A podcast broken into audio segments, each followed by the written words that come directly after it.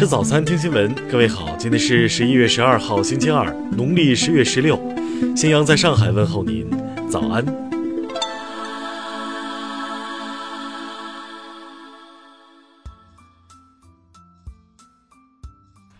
首先来关注头条消息。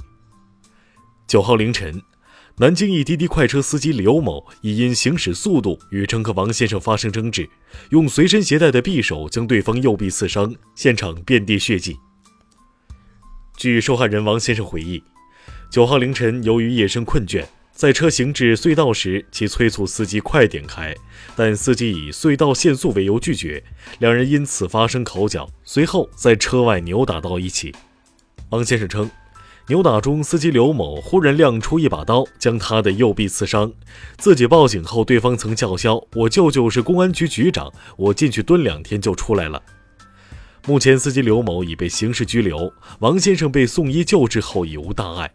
伤势稳定后，王先生表示，滴滴出行工作人员曾到医院处理此事，并要求其签下一份包括不向媒体、自媒体披露此事条款在内的书面协议。王先生拒绝后，对方表示将不再介入此事。据了解，司机刘某在滴滴平台已经接单超过1万次，平台评分星级为 5.0。目前该案件仍在处理中。听新闻早餐知天下大事。人社部、教育部近日联合印发通知，要求加大对违规招生、恶性竞争、虚假宣传学生等行为的查处力度，严禁招生过程中进行生源封锁和地方保护。据统计，今年全国发行地方政府债券已经超过 4.27 万亿元，其中全年新增地方政府债券额度已基本完成。民航局就桂林航空女乘客进驾驶舱事件作出回应，该事件是典型的故意违章行为，将实事求是地根据事件调查结果。受季节性因素的影响，10月新增贷款和新增社会融资规模环比双双骤降，其中10月份社会融资规模增量为6189亿元，比上年同期少1185亿元。香港警方昨天表示，在过去的一周内，警方共拘捕266人，年龄在11到74岁之间。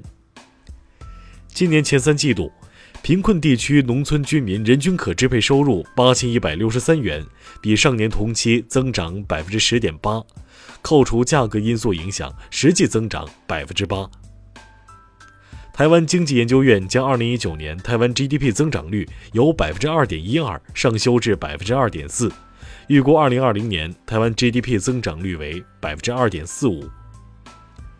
香港金管局表示，提款设限系谣言，香港银行体系十分稳健，银行有充足流动资金应付市民需要。下面来关注国际方面。韩国青瓦台国家安保室室长郑义荣表示，如果韩日关系恢复正常，政府有意重新考虑续签军事情报保护协定，但他同时表示，该协定与韩美同盟无关。约旦正式废止1994年与以色列签订的和平协议部分内容，收回租借给以色列25年的巴古拉和古马尔2块土地。因总统选举中出现违规行为，玻利维亚总统莫拉莱斯迫于各方压力，于10号宣布辞职。美国官员说，土耳其如果不放弃从俄罗斯购买导弹防御系统，将面临制裁，但是美方会竭其所能将土耳其留在北大西洋公约组织。法国总统马克龙日前称北约脑死亡，并对北约集体防御的承诺表示怀疑。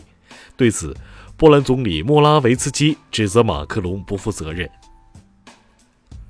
韩国世越号惨案特别调查团11号正式成立，时隔5年重启调查，直升机移送嫌疑和 CCTV 伪造嫌疑或成为第一个调查对象。美国监管部门将调查苹果公司与金融巨头高盛合作提供的信用卡服务，缘由是客户指认服务存在性别歧视。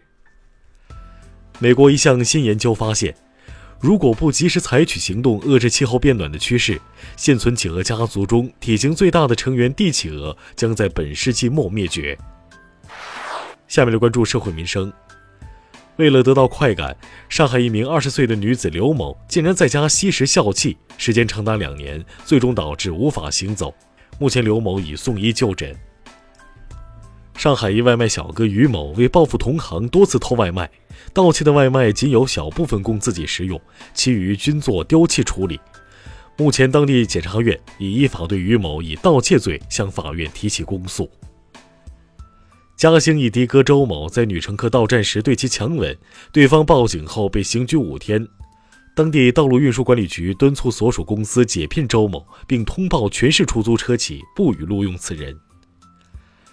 上海一男子报警称被卡车撞倒，民警到场询问后发现，该男子讲话前后矛盾，监控显示并无卡车，事故系其醉酒驾驶、车速过快导致摔倒。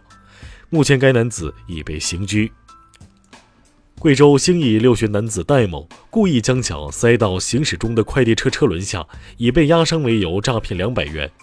据警方调查，戴某曾2次因诈骗被刑拘，目前戴某再次被拘留。下面来关注文化体育。